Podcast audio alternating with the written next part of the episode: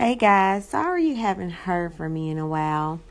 Been kind of busy with work, but my topic for tonight is someone posted on Facebook and said, Don't lose a loyal man if he's occasionally unfaithful.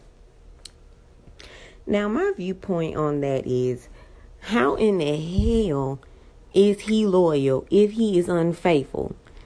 If he has to occasionally dip off and cheat, then he can occasionally dip off and cheat without me being in the equation.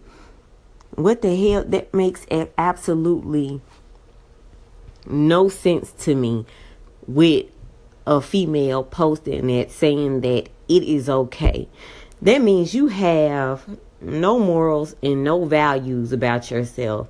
And you can't possibly respect yourself if you're going to allow someone that supposedly loves you disrespect you in that type of way because I can guarantee you he won't occasionally let you cheat on him.